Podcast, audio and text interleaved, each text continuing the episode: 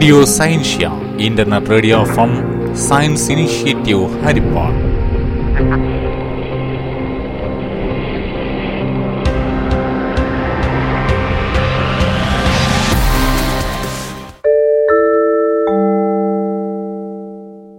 എല്ലാ ശ്രോതാക്കൾക്കും റേഡിയോ സയൻഷ്യയിലേക്ക് സ്വാഗതം.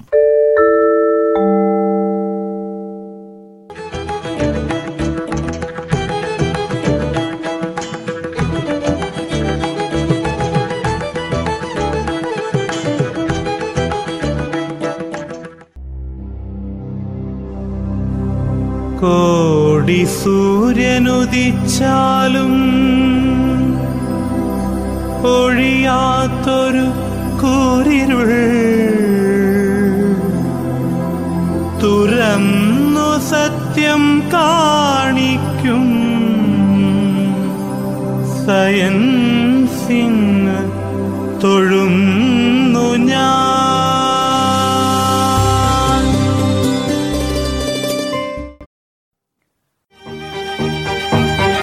വാക്കിനും അതിന്റെതായ അർത്ഥതലങ്ങളുണ്ട്. മഹാന്മാരുടെ ജീവിതാനുഭവങ്ങളും അവരുടെ വാക്കുകളും നമുക്ക് പലപ്പോഴും പ്രചോദനമാകാറുമുണ്ട്. ചിലരുടെ ജീവിതം നമ്മുടെ ജീവിത പ്രതിസന്ധികളിൽ വെളിച്ചമാകാറുണ്ട്. ഈ അറിവും വെളിച്ചവും പങ്കുവെച്ചുകൊണ്ട് നമുക്കിന്ന് വാക്കും പുരളിലേക്ക് കടക്കാം. അവതരിപ്പിക്കുന്നത് പുതുശ്ശേരി എൽ പി എസിലെ പ്രഥമാധ്യാപികയായ ശ്രീമതി സിന്ധു ബാലരാമൻ. ഒരു സംഘം ഭടന്മാരുമായി നെപ്പോളിയൻ ബോണപ്പാർട്ട് യൂറോപ്പിലൂടെ സഞ്ചരിക്കുകയായിരുന്നു. ആറായിരത്തോളം വരുന്ന ശത്രു സൈന്യവുമായി അദ്ദേഹം അപ്രതീക്ഷിതമായി നേർക്കുനേർ കണ്ടുമുട്ടി. ഇനിയും കീഴടങ്ങുകയേ നിവർത്തിയുള്ളൂ നെപ്പോളിയന്റെ സംഘത്തിലുണ്ടായിരുന്നവർ സ്വയം പറഞ്ഞു ഫയർ എതിർ സൈന്യത്തിന്റെ തലവൻ വെടിവെക്കാനുള്ള ഉത്തരവ് നൽകി. ശത്രു സൈന്യം തോക്കുയർത്തി. ഏറ്റുമുട്ടലുണ്ടായാൽ തോൽക്കും എന്ന് ഉറപ്പ്. നെപ്പോളിയൻ റിസ്ക് എടുത്ത് ഒരു തന്ത്രം പ്രയോഗിച്ചു. തന്റെ സൈന്യത്തെ അവിടെ നിർത്തി കൈ രണ്ടും ഉയർത്തി ഏകനായി മുന്നോട്ട് ചെന്നു. നമുക്ക് യുദ്ധം വേണ്ട. സഹോദരന്മാരെ നിങ്ങൾക്ക് എന്നെ കൊന്നാൽ പോരെ. എന്റെ നേരെ മാത്രം നിറയൊഴിക്കുക. പക്ഷേ ശത്രുപക്ഷത്തെ ഒരു പടയാളി പോലും അനങ്ങിയില്ല. വെടി പൊട്ടിയില്ല. ഒന്ന് പുഞ്ചിരിച്ച് അവരെ അഭിവാദ്യം ചെയ്ത് നെപ്പോളിയൻ തിരികെ പോന്നു. ഓർക്കാപ്പുറത്തായിരുന്നുവല്ലോ കണ്ടുമുട്ടൽ. അതിനാൽ ശത്രു സൈനികരുടെ തോക്കിൽ വെടിയുണ്ട നിറച്ചിരുന്നില്ല. നെപ്പോളിയനെ ഭയപ്പെടുത്തി ഓടിക്കാൻ വേണ്ടിയായിരുന്നു ജനറൽ വെടിവെക്കാൻ ആജ്ഞ നൽകിയത്. പക്ഷേ ഫ്രഞ്ച് ചക്രവർത്തിയുടെ ധീരത അവരുടെ കള്ളി വെളിച്ചത്താക്കി. നിർണായക ഘട്ടത്തിൽ ധീരത തന്നെയാണ് നമുക്ക് രക്ഷാകവചം. ധീരനെ ദൈവം തുണയ്ക്കുമെന്ന് പറയുന്നത് എത്ര സത്യം. പേടിയില്ലാത്തവനെ അല്ല ധീരൻ എന്ന് വിളിക്കുന്നത്. പേടി വരുന്ന സമയത്തും സ്വസ്ഥ ബുദ്ധിയുള്ളവനാണ് ധൈര്യശാലി. നമുക്ക് ഏറ്റവും ആവശ്യമുള്ള നേരത്തും നമ്മുടെ തലച്ചോർ പണിമുടക്കാതിരിക്കട്ടെ.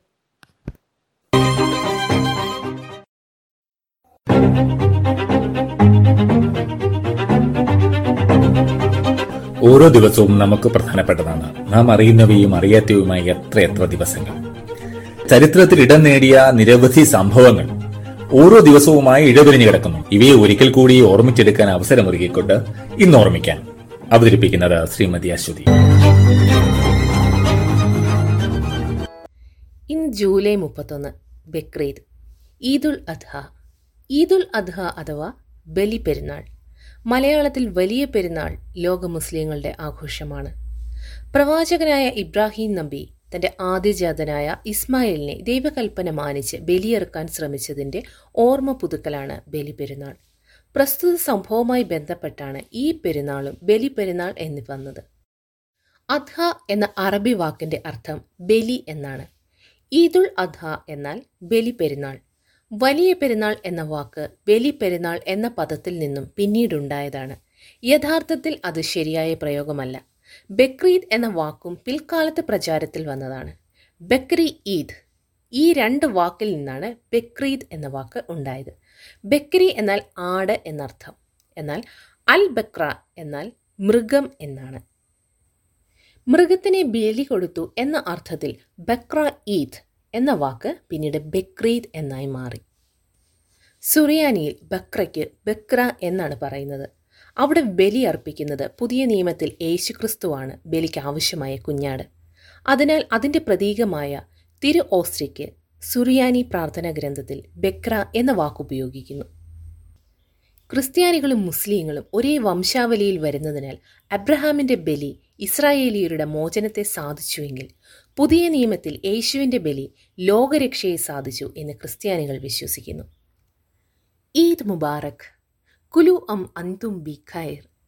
തഖ ബ അല്ലാഹ് മിന വമിൻകും വാസലഹാൽ അബ്മാൽ തുടങ്ങി വിവിധ തരം ഈദ് ആശംസകൾ നിലവിലുണ്ട്. എല്ലാവർക്കും ഈദ് മുബാറക്.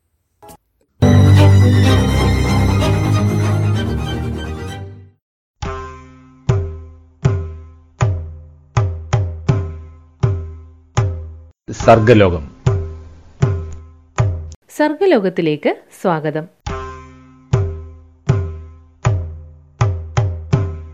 ഇന്ന് സർഗലോകത്തിൽ ഒരു കഥയും ഗാനവും ഉൾപ്പെടുത്തിയിരിക്കുന്നു. ജി എച്ച് എസ് മണ്ണഞ്ചേരിയിലെ അധ്യാപികയായ സീന സുനിൽ അവതരിപ്പിക്കുന്ന കഥയാണ് ആദ്യം. കഥയുടെ പേര് ഒരു നിലാപ്പൊട്ടിന്റെ ഓർമ്മയ്ക്ക്.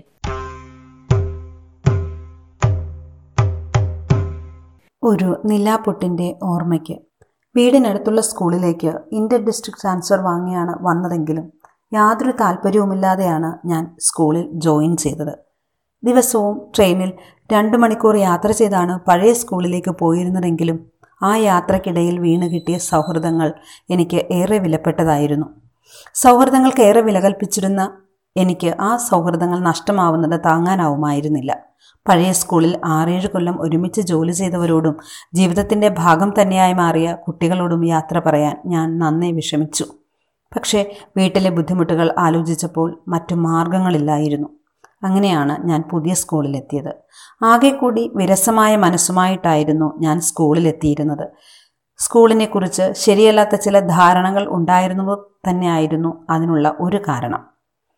പരീക്ഷക്കാലത്ത് ജോയിൻ ചെയ്തതുകൊണ്ട് തന്നെ എനിക്ക് അവിടെ അധികം സൗഹൃദങ്ങൾ ഇല്ലായിരുന്നു. അടുത്ത അധ്യയന വർഷം വരെ കാത്തിരിക്കേണ്ടി വന്നു പുതിയ സൗഹൃദങ്ങൾ കിട്ടാൻ ഒപ്പം ക്ലാസ് ചാർജും. എട്ട് ബി ആണ് കേട്ടോ നല്ല കുട്ടികളാണ് എച്ച് എം ആണ്. അല്പം കുരുത്തക്കേടൊക്കെ ഉണ്ടെങ്കിലും ദേവി ടീച്ചറിന് പ്രയാസമൊന്നും ഉണ്ടാവില്ല കേട്ടോ അവരുടെ പഴയ ക്ലാസ് ടീച്ചർ സരസ്വതി ടീച്ചറാണ്. ക്ലാസ് തുടങ്ങിയ നാളുകളിൽ അല്പം ബുദ്ധിമുട്ടേണ്ടി വന്നു. അവരെ വികൃതികളായ അവരെ എനിക്ക് ക്ലാസ്സിലിരുത്താൻ. എങ്കിലും വലിയ കുഴപ്പമൊന്നുമില്ലാതെ ഞാൻ സ്കൂളിലെത്തിക്കൊണ്ടിരുന്നു.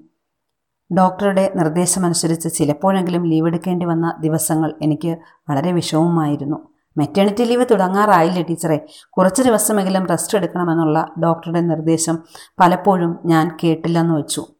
എങ്കിലും സ്കൂളിനോടുള്ള എന്റെ മനോഭാവത്തിൽ നന്നേ മാറ്റം വന്നിരുന്നു. ക്ലാസ്സിൽ തുടർച്ചയായി ആബ്സെന്റായ ഫാത്തിമയെ ഒരു ദിവസം എനിക്ക് നന്നായി തന്നെ വഴക്കു പറയേണ്ടി വന്നു. എട്ടാം ക്ലാസ്സിലായില്ലേ കുട്ടി? ഇനിയെങ്കിലും എല്ലാ ദിവസവും ക്ലാസ്സിൽ വന്നില്ലെങ്കിൽ എങ്ങനെയാണ്?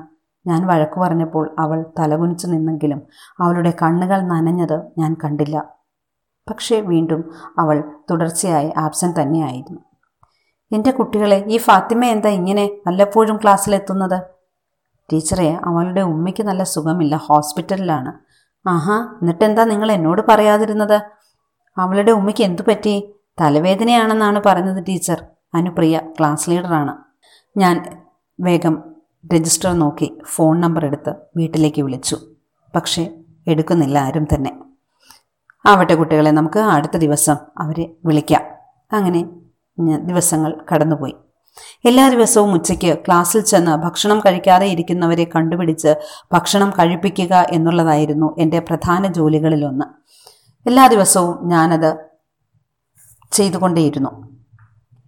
അങ്ങനെ നോമ്പ് കാലമെത്തി. നോമ്പില്ലാത്ത കുട്ടികളുമുണ്ടല്ലോ ക്ലാസ്സിൽ. അതുകൊണ്ട് തന്നെ ഞാൻ എന്റെ പതിവ് ജോലി തുടർന്നു പോന്നു. ലഞ്ച് ബ്രേക്കിന് ക്ലാസ്സിലെത്തുക ഭക്ഷണം കഴിക്കാത്തവരെ കണ്ടുപിടിക്കുക. നോമ്പ് ഉള്ളവർ വരാന്തയിലുണ്ടാവും. അപ്പോഴും ഫാത്തിമയുടെ വിവരങ്ങൾ ഫാത്തിമയുടെ ഉമ്മയുടെ വിവരങ്ങൾ ഞാൻ അന്വേഷിച്ചുകൊണ്ടേയിരുന്നു. മെഡിക്കൽ കോളേജിലേക്ക് മാറ്റി എന്നാണ് കുട്ടികൾ പറഞ്ഞത്. വീട്ടിൽ പോവേണ്ട കാര്യമില്ല അവിടെ ആരുമില്ലെന്നും കുട്ടികൾ ഓർമ്മിപ്പിച്ചു. ഒരു ദിവസം ഞാൻ പതിവില്ലാതെ ഭക്ഷണം കഴിച്ച ശേഷമാണ് ലഞ്ച് ബ്രേക്കിൽ ക്ലാസ്സിലെത്തിയത്. നോക്കിയപ്പോൾ എല്ലാവരും തന്നെ വരാന്തയിലുണ്ട്. ഇതെന്താ എല്ലാവരും വരാന്തയിൽ നിൽക്കുന്നത്? ആരും ഭക്ഷണം കഴിക്കുന്നില്ലേ? ഇല്ല ടീച്ചർ ഞങ്ങൾക്ക് എല്ലാവർക്കും നോമ്പാണ്. "ഹ, എല്ലാവർക്കും നോമ്പോ ചിരിച്ചുകൊണ്ടാണ് ഞാൻ ചോദിച്ചത്. ഇതെന്താ എല്ലാവരും കൂടി? ഞാൻ ചോദ്യം മുഴുമിപ്പിക്കും മുമ്പേ അനുശ്രീ പറഞ്ഞു ടീച്ചറെ ഫാത്തിമയുടെ ഉമ്മയ്ക്ക് അസുഖം കൂടുതലാണ്. ഉമ്മയ്ക്ക് വേണ്ടി ഞങ്ങൾ എല്ലാവരും നോമ്പ് പിടിക്കുകയാണ്. കേട്ടപ്പോൾ മനസ്സിൽ വല്ലാത്ത വിഷമം. ഈശ്വര ഈ കുട്ടികൾ എത്ര വലിയവരാണ്. അവർക്ക് ജാതിയില്ല മതമില്ല ഹിന്ദുവുമില്ല മുസ്ലിമില്ല ക്രിസ്ത്യനുമില്ല. കൂട്ടുകാരിയുടെ ഉമ്മയ്ക്ക് വേണ്ടി എന്തോ സഹിക്കാൻ അവർ തയ്യാറാവുന്നു. ആ കുഞ്ഞുങ്ങൾക്ക് മുൻപിൽ ഞാൻ നമസ് നമസ്കരിച്ച നിമിഷം. എങ്കിൽ നിങ്ങൾ എന്നോടുകൂടി പറയാമായിരുന്നില്ലേ? ഞാനും കൂടി. ഞാൻ പറഞ്ഞു തീർക്കാൻ സമ്മതിച്ചില്ല കാവ്യ. അത് ടീച്ചർ ടീച്ചറിന്റെ ഈ അവസ്ഥയിൽ നോമ്പ് പിടിക്കാൻ പാടില്ലല്ലോ. അതുകൊണ്ടാ. വീണ്ടും അവർ എന്നേക്കാൾ മുതിർന്നവരായി. കുട്ടികൾ അങ്ങനെയാണ്. എത്ര വലിയവരായാലും അധ്യാപകരെയും പല പാഠങ്ങളും പഠിപ്പിക്കാൻ അവർക്ക് കഴിയുന്നു. അവരുടെ മുന്നിൽ ഞാൻ നമസ്കരിച്ചു. പക്ഷേ ആ ക്ലാസ്സിലെ നാൽപ്പത്തിരണ്ട് കുട്ടികളുടെയും എന്റെയും മറ്റുള്ളവരുടെയും പ്രാർത്ഥനകൾക്ക് ഫലമുണ്ടായില്ല. സ്കൂൾ തുറന്ന ദിവസം ഒരു മിന്നായം പോലെ ഒരു നിലാപ്പൊട്ട് പോലെ ഞാൻ ഫാത്തിമയുടെ ഉമ്മയെ കണ്ടിരുന്നു. ആ ഉമ്മി ആ നിലാപ്പൊട്ട് മാഞ്ഞുപോയി. ഒത്തിരി പേരെ സങ്കടത്തിലാക്കിക്കൊണ്ട്. ഇനിയൊരു ഗാനം കേൾക്കാം. കാസർഗോഡ് സൈനപ്പ് കോളേജ് ഓഫ് ടീച്ചേഴ്സ് എഡ്യൂക്കേഷനിലെ പെർഫോമിംഗ് ആർട്ടിസ്റ്റ് വിഭാഗത്തിലെ അസിസ്റ്റന്റ് പ്രൊഫസറായ ജോവിത തമ്പാൻ പാടുന്ന സ്വർണമുഗിലി സ്വർണമുഗിലി എന്ന് തുടങ്ങുന്ന ഗാനം കേൾക്കാം.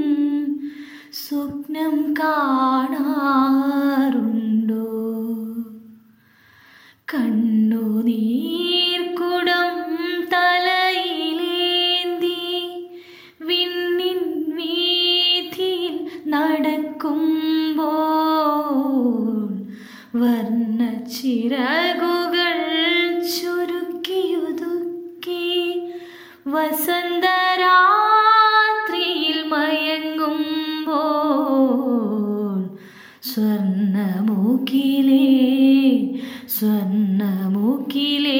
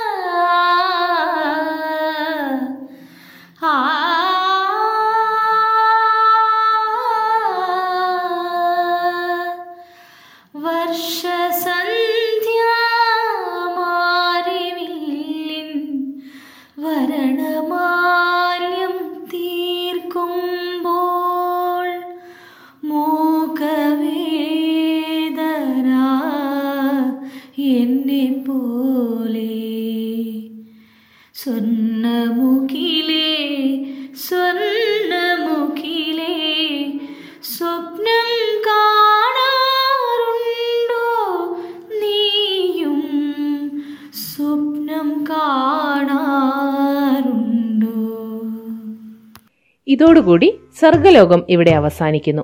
ഇനി നമുക്ക് പുതിയ പരിപാടികളുമായി വെള്ളിയാഴ്ചകളിൽ കാണാം. നിങ്ങളുടെ സൃഷ്ടികൾ അയക്കേണ്ട വാട്സപ്പ് നമ്പർ ഒമ്പത് നാല് പൂജ്യം പൂജ്യം രണ്ട് ഒമ്പത് ആറ് രണ്ട് രണ്ട് ഒമ്പത്. നമ്പർ ഒരിക്കൽ കൂടി ഒമ്പത് നാല് പൂജ്യം പൂജ്യം രണ്ട് ഒമ്പത് ആറ് രണ്ട് രണ്ട് ഒമ്പത്. വീണ്ടും കാണാം. നന്ദി.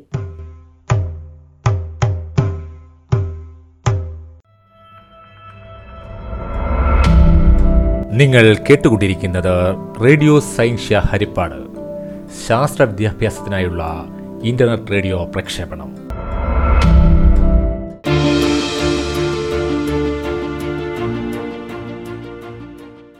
ശാസ്ത്ര പ്രഭാഷണം.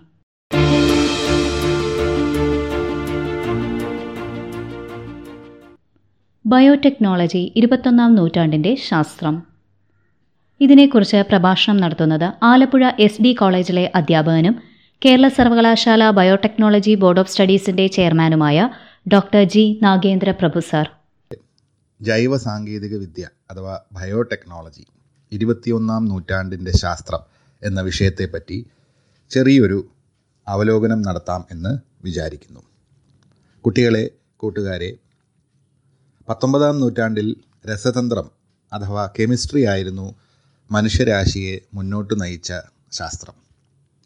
ഇരുപതാം നൂറ്റാണ്ടിൽ അത് ഫിസിക്സും ഇലക്ട്രോണിക്സും അതായത് ഭൗതിക ശാസ്ത്രമായിരുന്നു. ഇപ്പോൾ നാം ജീവിക്കുന്ന ഇരുപത്തി ഒന്നാം നൂറ്റാണ്ടിന്റെ ശാസ്ത്രമാണ് ജീവശാസ്ത്രം അഥവാ ബയോ ബയോളജി. ആ ബയോളജിയിൽ തന്നെ ന്യൂ ബയോളജി അല്ലെങ്കിൽ ബയോടെക്നോളജി ജൈവ സാങ്കേതിക വിദ്യ എന്നറിയപ്പെടുന്ന അതിനൂതനമായ ശാസ്ത്രശാഖയാണ് ഇപ്പോൾ മനുഷ്യരാശിയുടെ രക്ഷയ്ക്കായിട്ട് മുന്നോട്ട് നിൽക്കുന്ന ശാസ്ത്രം. ഈ മൂന്ന് കാര്യങ്ങളും നമ്മൾ പരിശോധിച്ചാൽ മനുഷ്യരാശി അതാത് സമയത്ത് നേരിട്ട വെല്ലുവിളികൾക്കുള്ള ഒരു പരിഹാര മാർഗമായിട്ട് മനുഷ്യൻ വികസിപ്പിച്ചതാണ് ഈ രസതന്ത്രവും ഭൗതികശാസ്ത്രവും ജീവശാസ്ത്രവും എല്ലാം തന്നെ. ഏതൊരു ലോഹത്തെയും സ്വർണമാക്കി മാറ്റാം എന്നുള്ളൊരു ആഗ്രഹമായിരുന്നു ആൽക്കമി എന്നറിയപ്പെട്ടിരുന്നത്. അതിൽ മനുഷ്യൻ ആകർഷനായിട്ടാണ് രസതന്ത്രം വികസിച്ചത്. പിന്നീട് ഇരുപതാം നൂറ്റാണ്ടിൽ നമുക്ക് ധാരാളം യാത്ര ചെയ്യേണ്ടി വന്നു പരസ്പരം ആശയവിനിമയം നടത്തേണ്ടി വന്നു. അതുകൊണ്ടാണ് ഫിസിക്സും ഇലക്ട്രോണിക്സ് അതുപോലെയുള്ള ശാസ്ത്രശാഖകൾ വികാസം പ്രാപിച്ചത്. അതുപോലെ ഈ നൂറ്റാണ്ടിൽ ഇരുപത്തിയൊന്നാം നൂറ്റാണ്ടിൽ നാം അല്ലെങ്കിൽ മനുഷ്യരാശി നേരിടുന്ന വെല്ലുവിളികൾ ഏതൊക്കെയെന്ന് പരിശോധിക്കാം. അതിൽ മുഖ്യമായവ ജനസംഖ്യാ വർധനവ് ഹങ്കർ വിശപ്പ് രോഗങ്ങൾ കൃഷിഭൂമിയുടെ ലഭ്യതക്കുറവ് മലിനീകരണം അഥവാ പാരിസ്ഥിതിക നാശം. ഇതെല്ലാമാണ് മനുഷ്യൻ ഇപ്പോൾ നേരിടുന്ന വലിയ ആഗോളതരത്തിലുള്ള വെല്ലുവിളികൾ. ഇതിനെ ഒന്ന് രണ്ട് ഉദാഹരണങ്ങൾ മാത്രം നോക്കാം. ഇന്ത്യയ്ക്ക് സ്വാതന്ത്ര്യം കിട്ടുന്നത് ആയിരത്തി തൊള്ളായിരത്തി നാൽപ്പത്തി ഏഴാണ് അന്ന് ലോക ജനസംഖ്യ ഇരുന്നൂറ് കോടി അത് രണ്ട് ബില്യൺ ആയിരുന്നു രണ്ടായിരം ആണ്ടിലത് സിക്സ് പോയിന്റ് വൺ ആറ് ദശാംശം ഒന്ന് കോടി ജനങ്ങളായിട്ട് അറുന്നൂറ്റി ഒന്ന് കോടി അറുന്നൂറ്റി പത്ത് ക്ഷമിക്കുക അറുന്നൂറ്റി പത്ത് കോടിയായിട്ട് ഉയർന്നു. ഏഴ് ബില്യൺ ആകാൻ എഴുന്നൂറ് കോടിയാകാൻ രണ്ടായിരത്തി പതിനൊന്ന് ഇന്നത്തെ ജനസംഖ്യ നോക്കുകയാണെങ്കിൽ സെവൻ പോയിന്റ് എയ്റ്റ് ബില്യൺ ഏതാണ്ട് എഴുന്നൂറ്റി എൺപത് കോടി ജനങ്ങളാണ് ലോകത്ത് തിങ്ങി വസിക്കുന്നത്. പുതിയ രോഗങ്ങൾ ധാരാളമായിട്ടുണ്ടാകുന്നു. ഇപ്പോൾ നമ്മളെല്ലാം കോവിഡ് അല്ലെങ്കിൽ കൊറോണ വൈറസിന്റെ പിടിയിലാണ്. എച്ച് വൺ എൻ വൺ കുരങ്ങുപനി സാഴ്സ് അങ്ങനെ ധാരാളം പുതിയ പുതിയ രോഗങ്ങൾ നമ്മൾ കേൾക്കുന്നു അനുഭവിക്കുന്നു. കാലാവസ്ഥാ വ്യതിയാനത്തിന്റെ കാര്യം ശ്രോതാക്കൾ ഓർക്കുമല്ലോ. ആഗോളതാപനം ഓസോൺ പാളിയിലെ വിള്ളൽ ഇതെല്ലാം മനുഷ്യൻ ഇപ്പോൾ അനുഭവിച്ചുകൊണ്ടിരിക്കുന്ന വലിയ വെല്ലുവിളികളാണ്. ഇതിനുള്ള പരിഹാരമായിട്ടാണ് മനുഷ്യൻ ബയോടെക്നോളജിയെ ഇപ്പോൾ ആശ്രയിക്കുന്നത്. എന്താണ് ഈ ബയോടെക്നോളജി അല്ലെങ്കിൽ ജൈവ സാങ്കേതിക വിദ്യ എന്ന് പരിശോധിക്കാം. വളരെ ലളിതമായിട്ടുള്ള ഒരു വിവരണം നൽകാം. ധാരാളം ടെക്നിക്കലായിട്ടുള്ള സാങ്കേതികമായിട്ടുള്ള വിശദീകരണങ്ങളുണ്ട്. എങ്കിലും വളരെ ലളിതമായിട്ടുള്ള ഒന്ന് ചെടികൾ മൃഗങ്ങൾ സൂക്ഷ്മജീവികൾ എന്നിവ മനുഷ്യരാശിയുടെ നന്മയ്ക്കായി ഉപയോഗിക്കുന്ന ശാസ്ത്ര രീതിയെയാണ് ജൈവ സാങ്കേതിക വിദ്യ എന്ന് വിളിക്കുന്നത്. അങ്ങനെയാണെങ്കിൽ ജൈവ സാങ്കേതിക വിദ്യ പുതിയതല്ലല്ലോ. നമ്മൾ ചരിത്രാതീത കാലം തൊട്ടേ കൃഷി ചെയ്യുന്നുണ്ട്. വളർത്തുമൃഗങ്ങളെ ഉപയോഗിക്കുന്നുണ്ട്. സൂക്ഷ്മജീവികളെ ഉപയോഗിച്ചിട്ടുള്ള പുളിപ്പിക്കൽ പ്രക്രിയ ഇഡ്ഡലി ദോശ മാവ് ഉണ്ടാക്കുന്ന പുളിപ്പിക്കൽ പ്രക്രിയ തൈര് മോരുണ്ടാക്കുന്നത് ബിയർ വൈൻ അതുപോലെ തന്നെ ചീസ് അല്ലെങ്കിൽ പാൽക്കട്ടിയുടെ നിർമ്മാണം ഇതെല്ലാം പണ്ട് തൊട്ടേ ഉണ്ടായിരുന്നതല്ലേ? പിന്നെ എന്താണ് ഇതിനൊരു പുതുമ?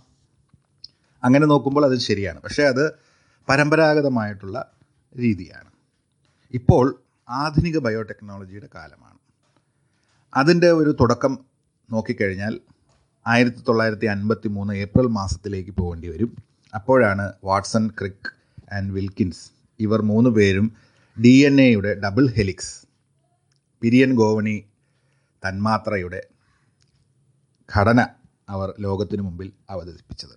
ഇതൊരു തുടക്കമായിട്ടെടുത്താൽ ആയിരത്തി തൊള്ളായിരത്തി അൻപത്തി മൂന്ന് അത് കഴിഞ്ഞ് ആയിരത്തി തൊള്ളായിരത്തി അറുപതുകളിലും എഴുപതുകളിലുമൊക്കെ microbiology biochemistry molecular biology genetics ഇതോടൊപ്പം നമ്മൾ നേരത്തെ സൂചിപ്പിച്ച കെമിസ്ട്രിയിലെയും ഫിസിക്സിലെയും ഇലക്ട്രോണിക്സിലെയും ഇൻസ്ട്രുമെന്റേഷനിലെയും എഞ്ചിനീയറിങ്ങിലെയും ഒക്കെയുള്ള വൻ കണ്ടുപിടുത്തങ്ങൾ. ഇവയെല്ലാം ചേർന്നിട്ടാണ് ഇപ്പോൾ ബയോടെക്നോളജി എന്നുള്ള അതീവ നൂതന സാങ്കേതികവിദ്യ വികസിച്ചത്. ഇത് കുറേ ടെക്നിക്കുകൾ അടങ്ങിയ സാങ്കേതിക വിദ്യകളുടെ ഒരു കൂട്ടായ്മയാണ്. ഉദാഹരണമായിട്ട് നമ്മൾക്ക് പരിചയമുള്ള ജനറ്റിക് എഞ്ചിനീയറിംഗ് അല്ലെങ്കിൽ recombinant D N A technology tissue culture hybridoma technology P C R polymerase chain reaction. ഇപ്പോൾ നമ്മൾ ഏറ്റവും അധികം കേൾക്കുന്ന ഒരു വാക്കാണ് നമ്മളുടെ കോവിഡ് കണ്ടുപിടിക്കാനായിട്ട് ഉപയോഗിക്കുന്ന രീതി. Tissue and protein engineering gene therapy targeted drug design and delivery genomics proteomics bioinformatics bionanotechnology. ഇങ്ങനെ ധാരാളം ഘടകങ്ങൾ ടെക്നിക്കുകൾ അടങ്ങിയിട്ടുള്ള ഒരു ശാസ്ത്രശാഖയാണ് അതിവിശാലമായ ഒരു ശാസ്ത്രശാഖയാണ് ജൈവ സാങ്കേതിക വിദ്യ. ഇതിനെ നമുക്ക് ലളിതമായി മൂന്നായിട്ട് തരംതിരിക്കാം. നേരത്തെ സൂചിപ്പിച്ച പോലെ സൂക്ഷ്മാണുകൾ ഉപയോഗിച്ചാൽ അത് മൈക്രോബിയൽ ബയോടെക്നോളജി ചെടികൾ ഉപയോഗിച്ചാൽ അത് പ്ലാൻ ബയോടെക്നോളജി മൃഗങ്ങളാണ് അല്ലെങ്കിൽ അനിമൽസ് ആണ് നമ്മൾ ഉപയോഗിക്കുന്നതെങ്കിൽ അത് അനിമൽ ബയോടെക്നോളജി വേറൊരു ശ്രേണീകരണ മേഖലകളെ ഏത് മേഖലയിലാണ് ഇത് പ്രയോഗിക്കുന്നത് എന്നതിനെ ആസ്പദമാക്കിയിരിക്കുന്നു. അത് ഇൻഡസ്ട്രിയൽ ബയോടെക്നോളജി എൻവയോൺമെന്റൽ പാരിസ്ഥിതിക biotechnology medical biotechnology agricultural biotechnology അങ്ങനെ ഏത് മേഖലയിലാണോ ഇത് ഉപയോഗിക്കുന്നത് അതിനെ ആസ്പദമാക്കി ഇതിന് തരംതിരിച്ചിട്ടുണ്ട് എല്ലാ മേഖലകളെയും ഇപ്പോൾ ബയോടെക്നോളജി സ്വാധീനിച്ചിട്ടുണ്ട് മനുഷ്യന്റെ. ഉദാഹരണത്തിന് കുറ്റാന്വേഷണം. ഇപ്പോൾ നമ്മൾ സ്ഥിരമായിട്ട് കേൾക്കുന്നതാണ് fingerprinting D N A fingerprinting ഉപയോഗിച്ച് കുറ്റവാളിയെ കണ്ടെത്തി എന്നുള്ളത്. രസകരമായ വസ്തുതകൾ ധാരാളം നമുക്കുണ്ട്. തക്കാളിയിലും വാഴപ്പഴത്തിലും ഹെപ്പറ്റൈറ്റിസിനുള്ള വാക്സിൻ ഗോൾഡൻ റൈസ് അതായത് വൈറ്റമിൻ എ അടങ്ങിയിട്ടുള്ള അരി. ഡോളിയുടെ കഥ നമ്മൾ കേട്ടിട്ടുണ്ട്. വിവിധ വാക്സിനുകളുടെ വികാസം. കോവിഡിനെതിരായിട്ടുള്ള വാക്സിൻ ഇപ്പോൾ വികസിപ്പിച്ചുകൊണ്ടിരിക്കുന്നത് ബയോടെക്നോളജിക്കാരാണ്. ഇന്ത്യക്കാരനായ ഡോക്ടർ ആനന്ദ് ചക്രവർത്തി വികസിപ്പിച്ച ക്രൂഡ് ഓയിൽ ഭക്ഷിക്കുന്ന ബാക്ടീരിയ സൂപ്പർ ബഗ് എന്നാണ് അത് അറിയപ്പെടുന്നത്. അങ്ങനെ നിരവധി കണ്ടുപിടുത്തങ്ങളും ഇപ്പോൾ ബയോടെക്നോളജിയിൽ ഉണ്ടായിട്ടുണ്ട്. ഭാവികാല പ്രതീക്ഷകൾ എന്താണെന്ന് നമുക്ക് നോക്കാം. ഇപ്പോൾ നമ്മൾ ഇറച്ചി കഴിക്കണമെന്നുണ്ടെങ്കിൽ മൃഗങ്ങളെ കശാപ്പ് ചെയ്താണ് എടുക്കേണ്ടത്. പക്ഷേ ഇപ്പോൾ തന്നെ ലാബിൽ ഇറച്ചി വളർത്തിയെടുക്കുവാനുള്ള സാങ്കേതിക വിദ്യ ലാബ് ഗ്രോൺ മീറ്റ് ബയോടെക്നോളജിയിലൂടെ സാധ്യമായിട്ടുണ്ട്. ഒന്നോ രണ്ടോ വർഷത്തിനകം നമ്മളുടെ സൂപ്പർ മാർക്കറ്റുകളിൽ അല്ലെങ്കിൽ നമ്മളുടെ കടകളിൽ ഈ ലാബിൽ വളർത്തി ഉണ്ടാക്കിയെടുത്ത ഇറച്ചി നമുക്ക് ലഭ്യമാകും. പൂർണമായും ശുദ്ധമായ യാതൊരുവിധ മൃഗങ്ങളെയും കൊല്ലാതെ തന്നെ നമുക്ക് ഇറച്ചി ഭക്ഷിക്കാൻ സാധിക്കും. ഇത് വലിയ വിപ്ലവകരമായ മാറ്റമാണ് ഉണ്ടാക്കാൻ പോകുന്നത്. ക്ലോണിങ്ങിലൂടെ ഡോളിയുടെ കഥ നമ്മൾ നേരത്തെ സൂചിപ്പിച്ചു. കുരങ്ങിനെയും പട്ടികളെയും എരുമയും ഒക്കെ നമ്മൾ ക്ലോൺ ചെയ്തു കഴിഞ്ഞു. സീക്വൻസിങ് ഹ്യൂമൻ ജീനോം സീക്വൻസ് ചെയ്തു കഴിഞ്ഞു. കുതിരയുടെയും ചിമ്പാൻസിയുടെയും വൈറസുകളുടെയും അരി ഗോതമ്പ് മുതലായ സസ്യങ്ങളുടെയും വിവിധ തരം ബാക്ടീരിയകളുടെയും ഒക്കെ ജീനോമുകൾ നമ്മൾ സീക്വൻസ് ചെയ്തു കഴിഞ്ഞു. ഇതിന്റെ താരതമ്യ പഠനത്തിലൂടെ മനുഷ്യന്റെ രോഗങ്ങൾ എങ്ങനെ ഇല്ലാതാക്കാം അല്ലെങ്കിൽ മറ്റ് ജീവികളെ എങ്ങനെ നമുക്ക് കൂടുതൽ മെച്ചത്തിൽ ഉപയോഗിക്കാം എന്നുള്ള പഠനങ്ങൾ നടന്നുകൊണ്ടിരിക്കുന്നു. ജീൻ എഡിറ്റിംഗ് നമ്മൾ കമ്പ്യൂട്ടർ ലാംഗ്വേജിൽ ഫൈൻഡ് ആൻഡ് റീപ്ലേസ് അതായത് തെറ്റുകൾ എന്തെങ്കിലും ഉണ്ടെങ്കിൽ അക്ഷര തെറ്റുകൾ ഉണ്ടെങ്കിൽ അത് കണ്ടുപിടിച്ച് ആ വാക്കുകൾ മാത്രം മാറ്റുന്ന ഫൈൻഡ് ആൻഡ് റീപ്ലേസ് അതുപോലെയുള്ളൊരു ജനിതക സാങ്കേതിക വിദ്യയാണ് ക്രിസ്പർ കാസ് ടെക്നോളജി എന്ന് ശാസ്ത്രീയമായി അറിയപ്പെടുന്ന ജീനോം എഡിറ്റിംഗ് അല്ലെങ്കിൽ ജീൻ എഡിറ്റിംഗ് അപ്പോൾ അങ്ങനെ നിരവധി അനവധി മേഖലകളാണ് ഈ ജൈവ സാങ്കേതിക വിദ്യയിലുള്ളത്. ഇതിലെല്ലാമുള്ള ആഴത്തിലുള്ള പഠനം ഈ പ്രഭാഷണത്തിൽ ഉദ്ദേശിക്കുന്നില്ല. അതൊരു മറ്റൊരവസരത്തിലാകട്ടെ. അപ്പോൾ നമ്മളിതിന്റെ നല്ല വശങ്ങൾ മാത്രമാണ് നമ്മൾ ഇതുവരെ സൂചിപ്പിച്ചത്. ബയോടെക്നോളജി എല്ലാത്തിന്റെയും ഒരു ഉത്തരമാണോ? ഇത് പൂർണമായും സുരക്ഷിതമാണോ? ഇതിനെന്തെങ്കിലും ഭീഷണികളുണ്ടോ? ഈ കാര്യങ്ങൾ കൂടി നമ്മൾക്കൊന്ന് ചെറുതായി പരിശോധിക്കാം. ബയോടെക്നോളജി ഏതൊരു നൂതന സാങ്കേതിക വിദ്യയെ പോലെ അതിന്റേതായിട്ടുള്ള ചില വശങ്ങളുണ്ട്. അവയെ പൊതുവിൽ നമ്മൾ E L S I L C എന്നാണ് അറിയപ്പെടുന്നത്. Ethical legal and social issues ഉദാഹരണത്തിന് ക്ലോണിംഗ് ഡിസൈനർ ബേബീസ് നമുക്ക് ഈ ജനറ്റിക് എഞ്ചിനീയറിംഗ് വഴി ക്ലോണിംഗ് വഴി ജീൻ എഡിറ്റിംഗ് വഴി എല്ലാ നല്ല വശങ്ങളും മാത്രമുള്ള ഒരു മനുഷ്യനെ സൃഷ്ടിക്കാൻ പറ്റും. പക്ഷേ അങ്ങനെ ചെയ്യാമോ എന്നുള്ള വലിയൊരു ചോദ്യം നമ്മുടെ മുമ്പിലുണ്ട്. ഹ്യൂമൻ ജീനോം സീക്വൻസിങ് വഴി എല്ലാവരുടെയും ജനിതക ഘടന മനസ്സിലാക്കിയാൽ നമുക്ക് ഭാവിയിൽ വരാൻ പോകുന്ന രോഗങ്ങളെക്കുറിച്ച് നമുക്ക് മനസ്സിലാക്കാൻ സാധിക്കും.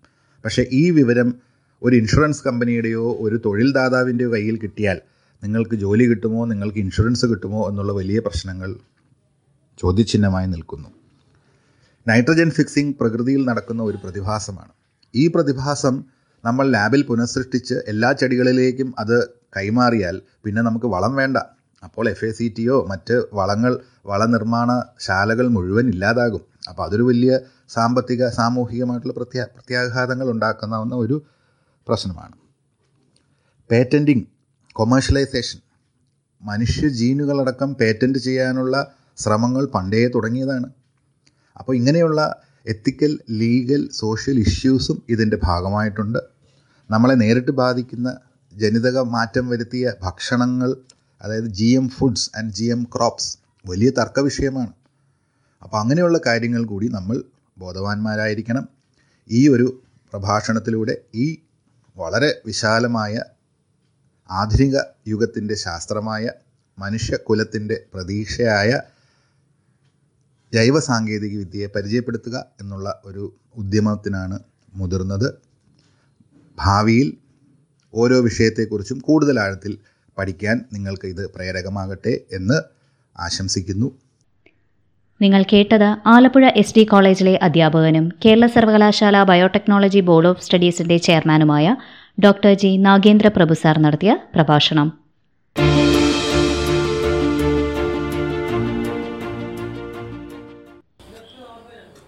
ഇനിയൊരു കൊറോണ ഗാനം കേൾക്കാം.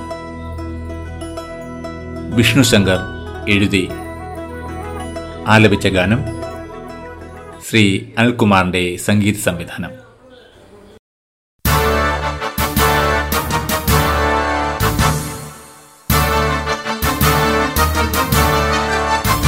നമ്മൾ കയ്യും കഴുകി നടക്കും നമ്മൾ മാസ്കും വെച്ചു നടക്കും നമ്മൾ കയ്യും കഴുകി നടക്കും നമ്മൾ മാസ്കും വെച്ചു നടക്കും നമ്മൾ കോവിഡിനെതിരെ പൊരുതും നമ്മൾ ഒറ്റക്കെട്ടായി നിൽക്കും.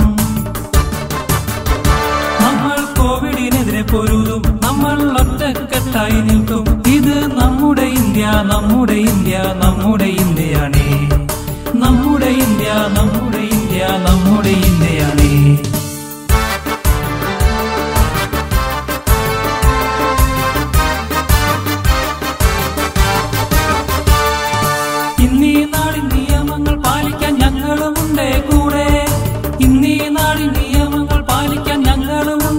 കൂടെ ഞങ്ങളുടെ മെഡിക്കൽ ടീമും സ്ട്രോങ് ഞങ്ങളുടെ പോലീസുകാരും സ്ട്രോങ്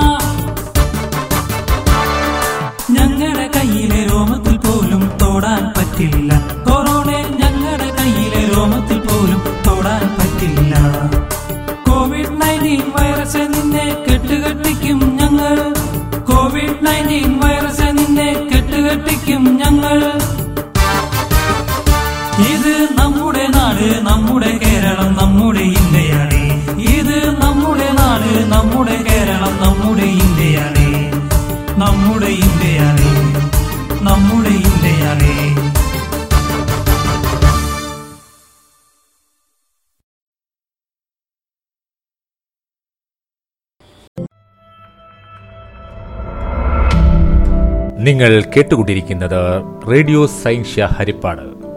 ശാസ്ത്ര വിദ്യാഭ്യാസത്തിനായുള്ള ഇന്റർനെറ്റ് റേഡിയോ പ്രക്ഷേപണം.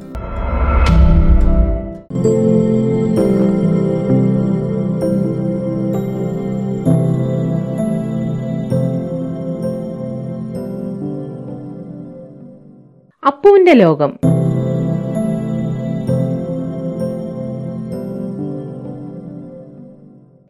ദൈനംദിന ജീവിതത്തിലെ ശാസ്ത്രത്തെ പരിചയപ്പെടുത്തുന്ന പരിപാടി. രചനാ സംവിധാനം ശ്രീ സി ജി സന്തോഷ്. ഇതിൽ പങ്കെടുക്കുന്നവർ പുതുശ്ശേരി എൽ പി എസിലെ അധ്യാപികയായ സിന്ധു ബാലരാമനൊപ്പം കീരിക്കാട് ഗവൺമെന്റ് എൽ പി സ്കൂളിലെ രണ്ടാം ക്ലാസ് വിദ്യാർത്ഥിയായ ശബരീഷ് എസ് നായർ.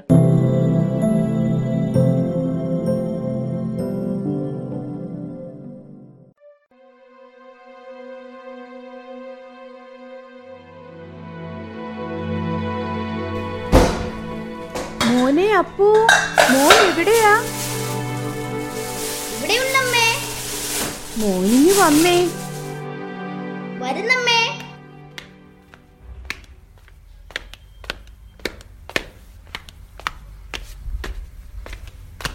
എന്തിനാണമ്മേ വിളിച്ചത്?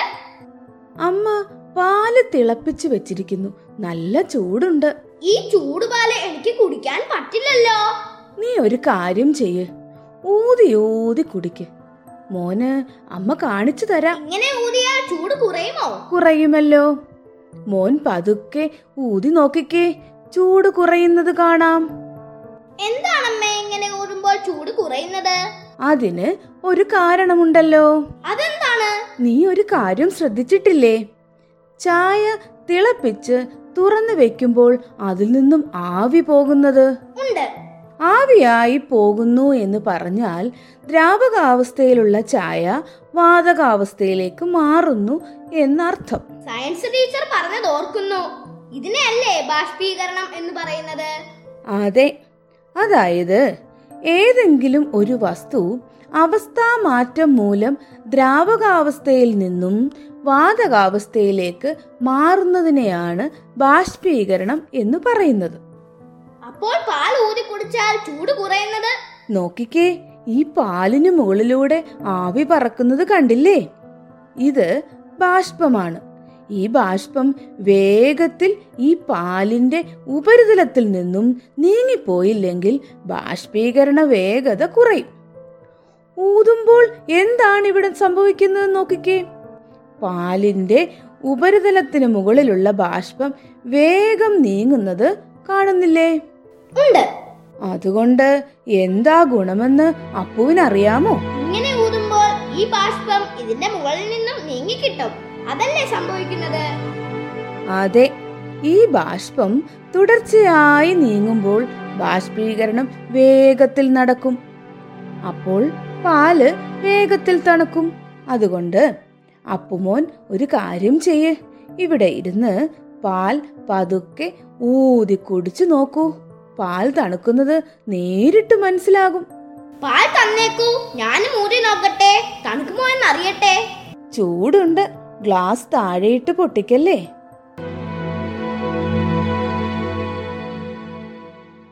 അപ്പൂന്റെ ലോകം സമാപിക്കുന്നു. അടുത്ത പരിപാടി അല്പസമയത്തിനകം.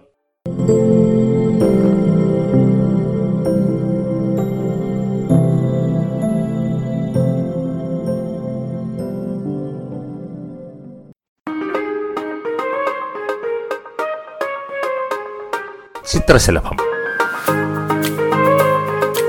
ഇന്ന് ഓൺലൈൻ ക്ലാസ്സുകളും മറ്റും നടക്കുമ്പോൾ എങ്ങനെയാണ് നല്ല പഠന രീതി അനുവർത്തിക്കാൻ കഴിയുക? ഇന്ന് ഇതിനെക്കുറിച്ചാണ് Harippad government boys higher secondary school higher secondary വിഭാഗ അധ്യാപികയും സ്റ്റേറ്റ് സൗഹൃദ resource പേഴ്സണും Kerala higher secondary career guidance and adolescence കൗൺസിലറുമായ Shrimati Asifa Khader സംസാരിക്കുന്നത്.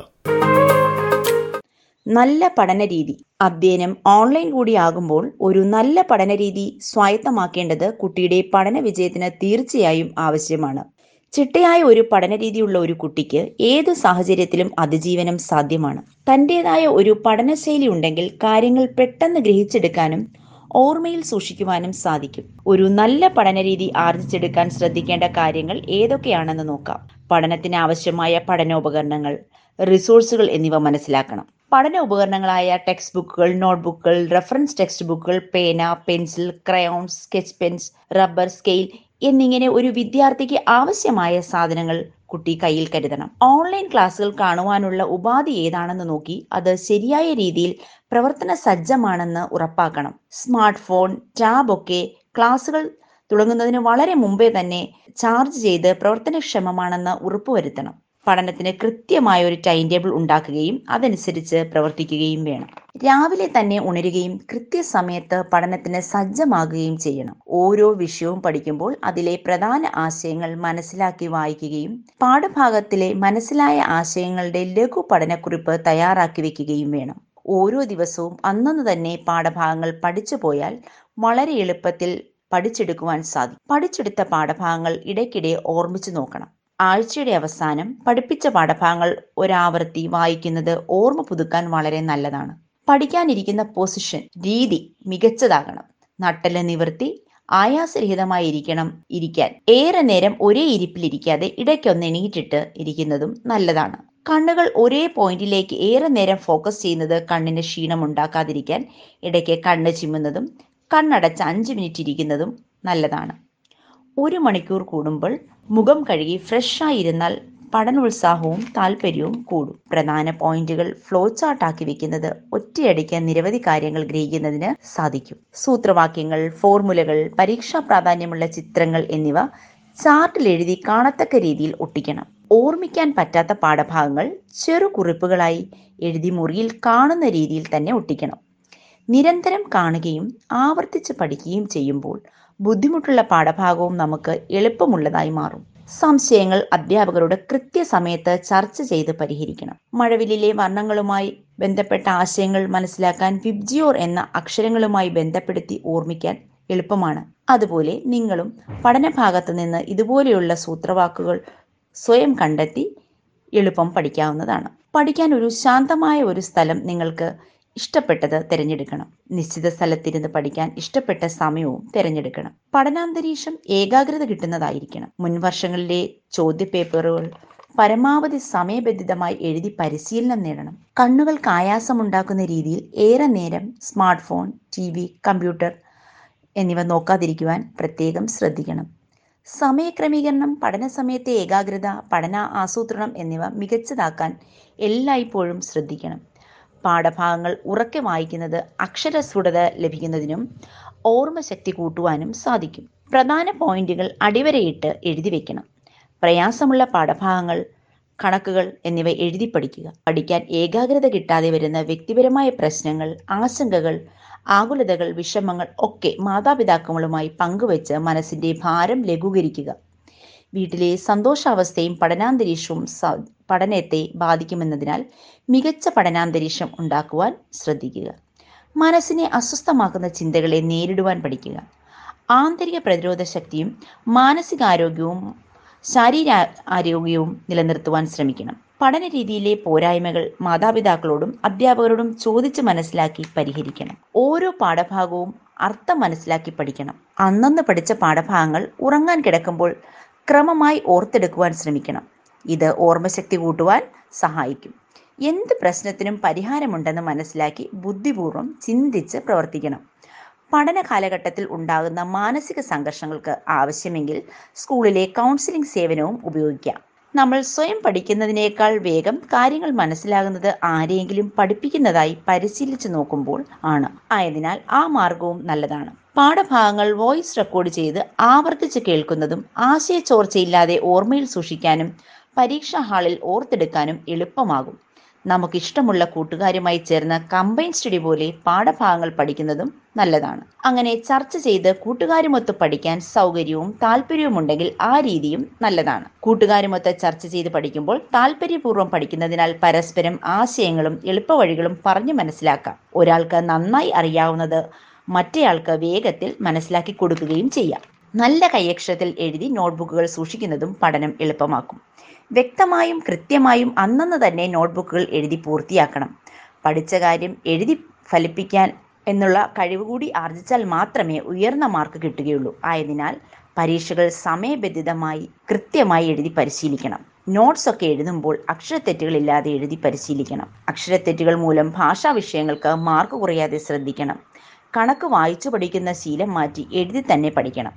ഓൺലൈൻ ക്ലാസ്സുകൾ ജീവിതത്തിന്റെ ഭാഗമായി മാറിയതിനാൽ നല്ല വീഡിയോകൾ ലിങ്കുകളൊക്കെ തിരഞ്ഞെടുത്ത് ആവർത്തിച്ച് കാണുക. ഓൺലൈൻ പരീക്ഷകൾ എഴുതി പരിശീലിക്കുക. പരീക്ഷകൾ നിശ്ചയിച്ച സമയത്തിന് അഞ്ച് മിനിറ്റ് മുമ്പ് എഴുതി തീർക്കാൻ പരിശീലിക്കുക. കൃത്യനിഷ്ഠ ബോധപൂർവമായി ശീലിക്കണം. പത്രവായന കുട്ടിക്ക് അറിവ് നൽകുന്നു. വിവിധ വിഷയങ്ങളിലേക്ക് വായന വികസിക്കുന്നതോടെ കുട്ടിയുടെ അറിവും ആരോഗ്യവും ഗവേഷണ ബോധവും വർദ്ധിക്കുന്നു. നല്ല പുസ്തകങ്ങൾ വായിക്കുന്ന ശീലം പിൽക്കാല ജീവിതത്തിൽ ഏത് കാര്യത്തെക്കുറിച്ചുമുള്ള അറിവ് ലഭിക്കുവാൻ ഇടയാക്കും. ഒരേ സ്ഥലത്തിരുന്ന് പഠിക്കുന്ന വിരസത അകറ്റാൻ വീട്ടിന്റെ അകത്തെ സ്വസ്ഥമായ സ്ഥലത്തോ മരച്ചുവട്ടിലോ ഒക്കെ മാറി മാറി ഇരുന്ന് പഠിക്കുന്നത് വളരെ നന്നായിരിക്കും. പഠിക്കുന്ന പാഠഭാഗങ്ങൾ പാട്ടുപോലെ പാടി പഠിക്കുന്ന രീതിയും നല്ലതാണ്. പ്രത്യേകിച്ചും കവിതകളൊക്കെ പഠിക്കുമ്പോൾ. Online tuition Google link video ലിങ്കുകളൊക്കെ പ്രയോജനപ്രദമെന്ന് തോന്നുന്നത് മുതിർന്നവരുമായി ചേർന്ന് ആലോചിച്ച് തിരഞ്ഞെടുത്ത് കാണുക. സ്കൂൾ ലൈബ്രറിയിൽ അംഗത്വം എടുക്കുകയും ബുക്കുകൾ എടുത്ത് വായിക്കുകയും ചെയ്യുക. വീടിന് സമീപത്തെ വായനശാലയിലും മുനിസിപ്പൽ ലൈബ്രറിയിലുമൊക്കെ അംഗത്വമെടുത്ത് കഴിയുന്നത്ര പുസ്തകങ്ങൾ ചുരുങ്ങിയ സമയം കൊണ്ട് വായിക്കുവാൻ ശീലിക്കുക. സമകാലിക പ്രസക്തിയുള്ള വിഷയങ്ങൾ ചർച്ച ചെയ്യുക. പ്രസംഗ മത്സരത്തിലും സ്കൂൾ കലാകായിക മത്സരങ്ങളിലും പങ്കാളികളാകുക. ഇതിൽ നിന്ന് കിട്ടുന്ന അനുഭവ സമ്പത്തും മാനസികോർജവും പഠന മികവിന് കുട്ടിയെ വളരെയധികം സഹായിക്കും. നല്ല പ്രഭാഷണങ്ങൾ സെമിനാർ എന്നിവയിൽ പങ്കെടുക്കുക. ശാസ്ത്രമേളകളിൽ പങ്കെടുക്കുകയും എക്സിബിഷൻ സ്റ്റോൾ സന്ദർശിച്ച് കാര്യങ്ങൾ മനസ്സിലാക്കിയെടുക്കുകയും കുറിപ്പുകൾ തയ്യാറാക്കി വെക്കുകയും ചെയ്യുക. ശാസ്ത്രജ്ഞർ പ്രതിഭകൾ എന്നിവരുടെ ജീവചരിത്രം വായിക്കുക. ഓൺലൈൻ പഠനത്തിലൂടെ കിട്ടാത്ത പല മൂല്യങ്ങളും അറിവുകളും അനുഭവസമ്പന്നരായ അധ്യാപകരുടെ കൂടെയുള്ള ആശയവിനിമയത്തിൽ നിന്ന് ലഭിക്കും. ആയതിനാൽ മികച്ച ആശയവിനിമയം എല്ലാ അധ്യാപകരോടും നിലനിർത്തി പോകണം. റെക്കോർഡുകളും പ്രൊജക്റ്റുകളും സെമിനാറുകളുമൊക്കെ പറയുന്ന കൃത്യസമയത്ത് തന്നെ വയ്ക്കുവാൻ ശ്രദ്ധിക്കണം. പഠനത്തോടൊപ്പം ചെയ്യുന്ന പാഠ്യേതര പ്രവർത്തനങ്ങൾക്ക് നിരന്തര മൂല്യനിർണയത്തിൽ വളരെയധികം പ്രാധാന്യം ഉണ്ട്. അതിനാൽ അങ്ങനെയുള്ള പ്രവർത്തനങ്ങളിൽ ഏർപ്പെടുന്നത് നമ്മുടെ സ്കിൽ നിപുണത വർദ്ധിക്കുവാൻ സഹായിക്കും. ഇംഗ്ലീഷ് ഒരു അന്യഭാഷയായതിനാൽ പല കുട്ടികൾക്കും മാതൃഭാഷ പോലെ വഴങ്ങാറില്ല. ഇത് പഠന രീതിയിൽ ഉണ്ടാകുന്ന പോരായ്മയാണെന്ന് മനസ്സിലാക്കി കാണാതെ പഠിക്കാതെ അർത്ഥം മനസ്സിലാക്കി പഠിക്കണം. ഇംഗ്ലീഷ് ഭാഷയിൽ ഉണ്ടാകുന്ന അക്ഷരത്തെറ്റുകൾ കുറയ്ക്കാൻ ധാരാളം വായനയും ആവശ്യമാണ്. കണക്കിനെ പൊതുവെ ബുദ്ധിമുട്ടാണ് എന്ന ഭയത്തോടെ കാണരുത്. മനോഭാവം മാറ്റണം. കണക്ക് ചെയ്യേണ്ട രീതി മനസ്സിലാക്കി കണക്കിനെ സമീപിച്ചാൽ കാര്യങ്ങൾ എളുപ്പത്തിൽ ഗ്രഹിക്കാം. കണക്ക് ചെയ്യുമ്പോൾ ഏകാഗ്രതയോടെയും താല്പര്യത്തോടെയുമുള്ള മനോഭാവത്തിലാണെങ്കിൽ അശ്രദ്ധ മൂലമുള്ള തെറ്റുകളും നമുക്ക് തീർച്ചയായും മാറ്റിയെടുക്കാം. അബാക്കസ് പഠനവും കണക്ക് കുട്ടികൾക്ക് എളുപ്പമാക്കാൻ സഹായിക്കും. ഇംഗ്ലീഷ് ഹിന്ദി കണക്ക് എന്നിവയുടെ അടിസ്ഥാന കാര്യങ്ങൾ മനസ്സിലാക്കി വേണം പഠിക്കാൻ. പരീക്ഷയെക്കുറിച്ച് അമിത ഭയം ഉത്കണ്ഠ എന്നിവയില്ലാതെ പഠിക്കണം. കുട്ടികളും രക്ഷിതാക്കളും അധ്യാപകരും ഒരേ മനസ്സോടെ ചേർന്ന് പ്രവർത്തിച്ചാൽ ഏതൊരു കുട്ടിയെയും മിടുക്കനാക്കാം. കുട്ടിയിലെ ഒമ്പത് മൾട്ടിപ്പിൾ ഇന്റലിജൻസും തിരിച്ചറിഞ്ഞ് പഠിച്ചാൽ കുട്ടിക്ക് പ്രാഗൽഭ്യമുള്ള മേഖലയിൽ കൂടുതൽ ശ്രദ്ധയും സമയവും ചെലവഴിക്കാൻ സാധിക്കും. ഇംഗ്ലീഷ് ഹിന്ദി മലയാളം ഡിക്ഷണറികൾ പരമാവധി പ്രയോജനപ്പെടുത്തുക. കണക്കിന്റെ രീതി മനസ്സിലാക്കാൻ കണക്ക് ആവർത്തിച്ച് ചെയ്ത് പഠിക്കണം. പാഠ്യപദ്ധതി പഠിപ്പിക്കുന്ന മീഡിയം ഇവയൊക്കെ കുട്ടിക്ക് ഉൾക്കൊള്ളാൻ പറ്റുന്നതാണോ എന്ന് പ്രത്യേകം ശ്രദ്ധിക്കണം. വായന വികസിക്കുമ്പോൾ കുട്ടിക്ക് അറിവ് വർദ്ധിക്കുകയും കുട്ടി കൂടുതൽ പക്വമതിയായി തീരുകയും ചെയ്യുന്നു. ഓൺലൈൻ ക്ലാസുകൾ ജീവിതത്തിന്റെ ഭാഗമായി മാറുന്നതിനാൽ ഓൺലൈൻ പഠന ഉപകരണങ്ങളെ പറ്റിയും അവയുടെ ഉപയോഗത്തെപ്പറ്റിയും കുട്ടി നന്നായി മനസ്സിലാക്കണം. പുത്തൻ ഓൺലൈൻ പഠന രീതികളും വിവിധ ആപ്ലിക്കേഷനുകളും അപ്ഡേറ്റ് ആകാൻ ശ്രദ്ധിക്കണം. മൊബൈൽ ലാപ്ടോപ്പ് ഏറെ നേരം ഉപയോഗിച്ച് വെളിച്ചം കണ്ണിലടിച്ച് കണ്ണിന്റെ ആരോഗ്യം നഷ്ടപ്പെടാതിരിക്കാൻ മുൻകരുതൽ എടുക്കണം. ലോകത്തിലെ എല്ലാ പ്രതിഭകളും വായനയിലൂടെ പ്രതിഭകളായവരാണ്. അതിനാൽ ഗ്രന്ഥശാല പ്രസ്ഥാനത്തോട് ചേർന്ന് നിൽക്കണം. ഇ ബുക്ക് ഇ ജേർണൽ പോലുള്ളവയൊക്കെ കാലാനുസൃതമായി ഉൾക്കൊള്ളേണ്ടതാണ്. ഗൂഗിളിന്റെ കാലഘട്ടത്തിൽ വിജ്ഞാനം വിരൽത്തുമ്പത്തുള്ളതിനാൽ നല്ല രീതിയിൽ പഠനത്തിനെ വിനിയോഗിക്കണം. നല്ല പഠന രീതിയും പഠന പാഠ്യേതര വിഷയങ്ങളിലെ മികവും ചെറുപ്പം മുതലേ പുലർത്തി വന്നാൽ തീർച്ചയായും ഓരോ കുട്ടിക്കും ഒരു പ്രതിഭയായി മാറാം. നിങ്ങൾ കേട്ടത് ഹരിപ്പാട് ബോയ്സ് ഹയർ സെക്കൻഡറി സ്കൂളിലെ ഹയർ സെക്കൻഡറി വിഭാഗ അധ്യാപിക ശ്രീമതി ആസിഫ ഖാദർ നടത്തിയ പ്രഭാഷണം.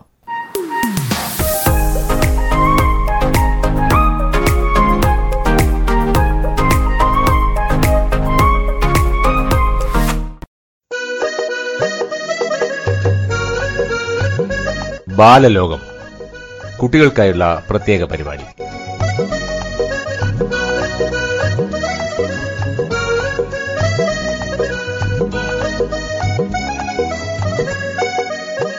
കുട്ടികൾ.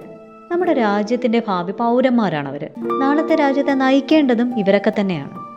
വിദ്യാഭ്യാസം അവരുടെ എല്ലാ കഴിവുകളെയും പുറത്തു കൊണ്ടുവരാനുള്ളതുമാണ്. സർക്കാർ മാത അതിന്റെ ഭാഗമാണ്. നിരവധി കഴിവുള്ള കൂട്ടുകാർ വിവിധ വിദ്യാലയങ്ങളിൽ അറിയപ്പെടാതിരിക്കുന്നുണ്ട്. ഈ പാട്ട് പാടാനും കഥ പറയാനും കഥയും കവിതയും എഴുതാനും മിമിക്രി മോണോ ആക്ട് പിന്നെ ലളിതഗാനം ശാസ്ത്രീയ സംഗീതം നാടൻ പാട്ട് പാടുക പാടാനും പിന്നെ വാദ്യോപകരണങ്ങൾ ഉപയോഗിക്കാൻ അറിയാവുന്ന കുഞ്ഞുങ്ങൾ ഇങ്ങനെ സർഗാത്മക കഴിവുള്ള ഒരുപാട് കുഞ്ഞുങ്ങൾ നമ്മുടെ ഇടയിലുണ്ട്. എന്നാൽ ഇക്കൂട്ടരിൽ ചിലരെ നമ്മൾ ശ്രദ്ധിക്കപ്പെടാതെ പോകുന്നുണ്ട്. ഇങ്ങനെ ശ്രദ്ധിക്കപ്പെടാതെ പോകുന്ന ഇക്കൂട്ടരില്ലേ? ഇവരെ കണ്ടെത്തി പ്രോത്സാഹിപ്പിക്കാൻ നമ്മൾ അധ്യാപകർക്ക് കഴിയണം. ബാലലോകം അവരുടെ മികവുകൾ പ്രകടിപ്പിക്കാൻ ഒരു അവസരം ഒരുക്കുകയാണ്. ഈ അവസരം എല്ലാ കൂട്ടുകാരും പ്രയോജനപ്പെടുത്തണം. കൂട്ടുകാർ മാത്രമല്ല അധ്യാപകരും ഇക്കാര്യത്തിൽ മുൻകൈ എടുക്കുമെന്നാണ് ഞങ്ങളുടെ പ്രതീക്ഷ. എല്ലാ കൂട്ടുകാരെയും ഒരിക്കൽ കൂടി ബാലലോകത്തിലേക്ക് സ്വാഗതം ചെയ്യുന്നു. ഇന്ന് ബാലലോകം ലാലി ടീച്ചറിന്റെ കഥയോടെ ആരംഭിക്കാം. അരയന്നങ്ങളെയും കാക്കയും കുറിച്ചുള്ള കഥയാണ് ടീച്ചർ ഇന്ന് നിങ്ങളോട് പറയുന്നത്. കുഞ്ഞുമക്കളെ അരയണ്ണങ്ങളും കാക്കയും കാട്ടിനുള്ളിലുള്ള ഒരു പുൽത്തകിടിക്ക് കുറുകെ ഒരു അരുവി ഒഴുകുന്നുണ്ടായിരുന്നു. അതിനടുത്തുള്ള ഒരു മരത്തിന് മുകളിലായിരുന്നു ഒരു കാക്കച്ചിയുടെ താമസം. ആവശ്യത്തിൽ കൂടുതൽ ഭക്ഷണം ലഭിച്ചിരുന്നു എങ്കിലും അസന്തുഷ്ടയായ അവൾ എപ്പോഴും പരാതി പറഞ്ഞുകൊണ്ടേയിരുന്നു. വലിയ മത്സ്യങ്ങളെ പോലും ആഹാരമായി കിട്ടിയിരുന്നെങ്കിലും കൂടുതൽ വേണമെന്ന ആഗ്രഹമായിരുന്നു എപ്പോഴും അവൾ. ചുറ്റിനും നോക്കിയ അവൾ എപ്പോഴും വിലപിച്ചുകൊണ്ടേയിരുന്നു. എല്ലാ ജീവജാലങ്ങളും സന്തുഷ്ടരാണ്. വിജയകരമായി ജീവിക്കുന്നു. ഞാൻ മാത്രം നിർഭാഗ്യവതി എനിക്ക് മാത്രം വേണ്ടതെല്ലാം കിട്ടുന്നില്ല. സുന്ദരമായ ഈ കാട്ടിലെല്ലാം ഉണ്ട് അരുവിയിൽ ആവശ്യത്തിന് മീനുകളുമുണ്ട്. എനിക്ക് മാത്രം ആവശ്യത്തിന് കിട്ടുന്നില്ല. ഇങ്ങനെ അവൾ ദിവസവും വിലപിച്ചുകൊണ്ടേയിരുന്നു. അങ്ങനെ ഇരിക്കെ കാട്ടിലൂടെ നടന്നു നീങ്ങുന്ന രണ്ടരയന്നങ്ങൾ അവളുടെ കണ്ണിൽ പെട്ടു. അവയ്ക്കരികിൽ നടന്നെത്തിയ കാക്ക പറഞ്ഞു എത്ര സുന്ദരികളാണ് നിങ്ങൾ. സൂര്യപ്രകാശത്തിൽ തിളങ്ങുന്ന നിങ്ങളുടെ തൂവലുകൾ എത്ര സുന്ദരം. എന്നെ നോക്ക് എന്തൊരു വൃത്തികേട്. നല്ല ഭക്ഷണം കഴിക്കാൻ ലഭിക്കുന്ന നിങ്ങൾ ഭാഗ്യവതികളാണ്.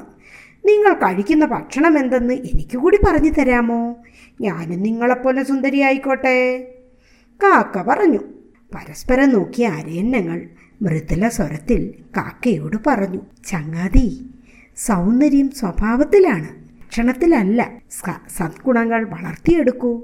നിങ്ങൾക്കും സുന്ദരിയാകാം. അത്യാഗ്രഹിയായ കാക്കയ്ക്ക് ജീവിതത്തിന്റെ അർത്ഥം അപ്പോഴാണ് മനസ്സിലായത്. കൂട്ടുകാരെ സ്വഭാവത്തിലാണ് സൗന്ദര്യം. മണാർശാല യു പി സ്കൂളിലെ കൊച്ചു കൂട്ടുകാരായ മാളവികയുടെ ഇംഗ്ലീഷ് സ്റ്റോറി നമുക്കിനി കേട്ടാലോ? Hi friends, do you like stories? Today I am going to tell you a story. The Greedy Lion. It was an incredibly hot day and the lion was feeling very hungry. He came out of his den and searched here and there. He could find only a small hare. He caught the hare with some hesitation.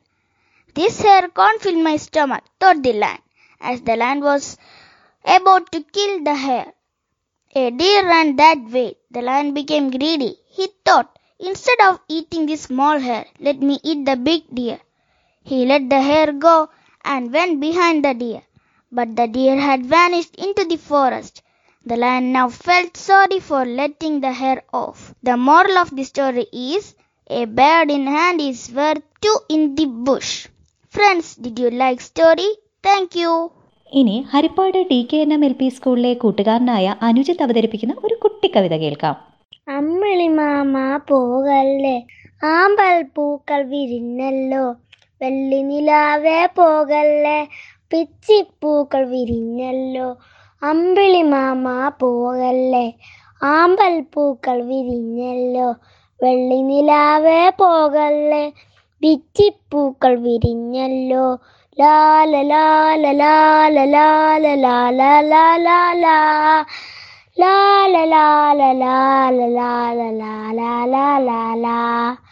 കറുത്ത വാവിന് കടലിനക്കരെ ഒളിച്ചിരിക്കുന്ന അമ്മാവ ഇരുട്ടുമാറ്റാൻ ഞങ്ങളുടെ ഇറയത്തേറിയിരുന്നൂടെ കറുത്ത വാവിന് കടലിനക്കരെ ഒളിച്ചിരിക്കുന്ന അമ്മാവ ഇരുട്ടുമാറ്റാൻ ഞങ്ങളുടെ വീട്ടിൽ ഇറയത്തേറിയിരുന്നൂടെ ലാല ലാല ലാല ലാല ലാല ലാല ലാ ലാല ലാല ലാല ലാല റോഡില്ലാത്തൊരു മാനത്തൂടെ കൂട്ടില്ലാതെ നടന്നാലോ മലയുടെ മുകളിൽ കാലുകൾ തട്ടി മലർന്ന് താഴെ വീഴില്ലേ റോഡില്ലാത്തൊരു മാനത്തൂടെ കൂട്ടില്ലാതെ നടന്നാലോ മലയുടെ മുകളിൽ കാലുകൾ തട്ടി മലർന്നു താഴെ വീഴില്ലേ ലാല ലാല ലാല ലാല ലാല ലാല ലാ la la la la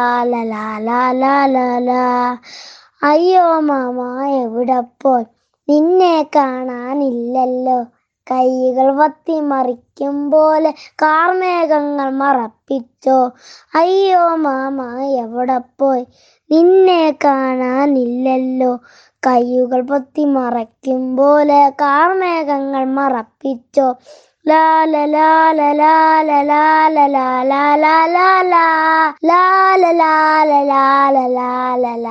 la la la കൂട്ടുകാർ പരിപാടികളെല്ലാം അവതരിപ്പിച്ചു കഴിഞ്ഞു ഇനിയും ഇതിനെല്ലാം കഴിയുന്ന നിരവധി പേരുണ്ട് നിങ്ങൾ പഠിക്കുന്ന സ്കൂളുമായി ബന്ധപ്പെടുക പൊതുവിദ്യാലയമായിരിക്കണമെന്ന് മാത്രം വിദ്യാലയങ്ങൾ വഴി നിങ്ങളുടെ സൃഷ്ടികൾ ഞങ്ങൾക്ക് അയച്ചു തരാൻ മറക്കേണ്ട മികച്ചവ ബാലലോകത്തിലൂടെ പ്രക്ഷേപണം ചെയ്യും ഇന്ന് തന്നെ സ്കൂളുമായി ബന്ധപ്പെടുക മറക്കില്ലല്ലോ എല്ലാ കൂട്ടുകാർക്കും ഒരിക്കൽ കൂടി നന്ദി. വീണ്ടും നാളെ കാണാം.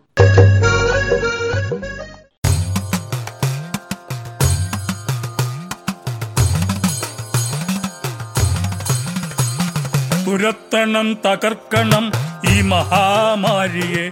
കരുതണം പൊരുതണം ഒരുമിച്ചു നിൽക്കണം. തകർക്കണം ഈ മഹാമാരിയെ. ജാതിയില്ല മതവുമില്ല കക്ഷി രാഷ്ട്രീയമില്ല ഭാഷയില്ല വേഷമില്ല ദേശഭേദങ്ങളില്ല. ജാതിയില്ല മതവുമില്ല കക്ഷി രാഷ്ട്രീയമില്ല ഭാഷയില്ല വേഷമില്ല ദേശഭേദങ്ങളില്ല. അറിവുള്ളവർ പറയുന്നതനുസരിച്ചിടണം. പകരാതെ പടരാതെ നോക്കണം തുരത്തണം. അറിവുള്ളവർ പറയുന്നതനുസരിച്ചിടണം. തുരത്തണം തകർക്കണം ഈ മഹാമാരിയെ. പതറാതെ തളരാതെ ഒരുമിച്ചു നിൽക്കണം. തുരത്തണം തകർക്കണം ഈ മഹാമാരിയെ. പതറാതെ തളരാതെ ഒരുമിച്ചു നിൽക്കണം. ഒരുമിച്ചു നിൽക്കണം. ഒരുമിച്ചു നിൽക്കണം. ഒരുമിച്ചു നിൽക്കണം. ഒരുമിച്ചു നിൽക്കണം.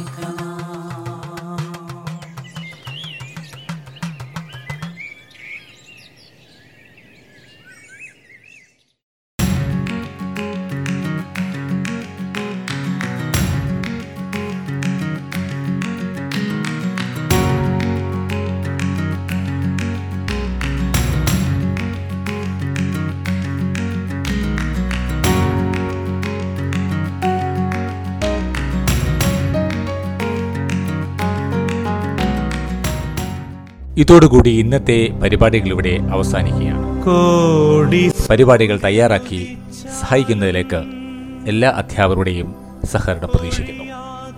നാളെ വീണ്ടും കാണാം. നന്ദി നമസ്കാരം. തുറന്നു സത്യം കാണിക്കും.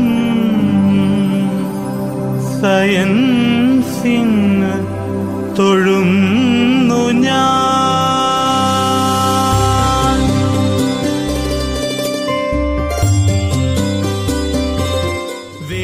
വെളിച്ചം മിന്നൽ ചൂടൊച്ച ഇവയ്ക്കുള്ളിൽ മറഞ്ഞിടും. അത്ഭുതങ്ങൾ വെളിക്കാക്കും. സയൻസിന്ന് തൊഴുന്നു ഞാൻ. വെളിച്ചം മിന്നൽ ചൂടൊച്ച ഇവയ്ക്കുള്ളിൽ മറഞ്ഞിടും. അത്ഭുതങ്ങൾ വെളിക്കാക്കും. സയൻസിന്ന് തൊഴുന്നു ഞാൻ. ഇരുട്ടുകൊണ്ടു കച്ചോടം നടത്തുന്ന പുരോഹിത. കെടുത്തിട്ടും കെടാതാളും സയൻസിന് തൊഴുന്നു ഞാൻ.